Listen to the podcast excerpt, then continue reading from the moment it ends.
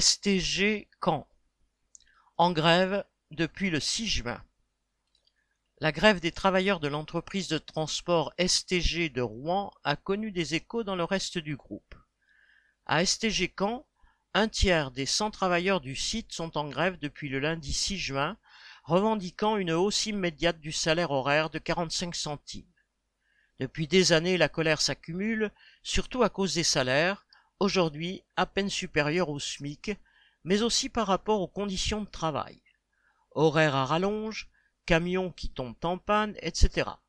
Le mécontentement provient de la situation qui empire, non seulement dans l'entreprise, mais aussi dans le reste du secteur du transport et même au-delà, sans oublier les conséquences de l'inflation.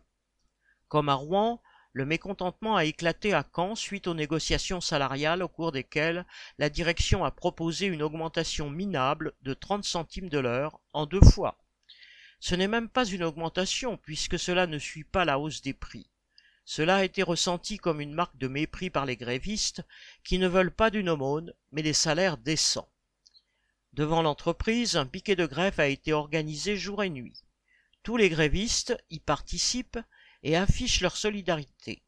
Jusqu'ici, la direction n'a rien voulu lâcher, même si elle perd 48 000 euros chaque jour de grève, tentant d'intimider les grévistes et appelant quatre fois un huissier.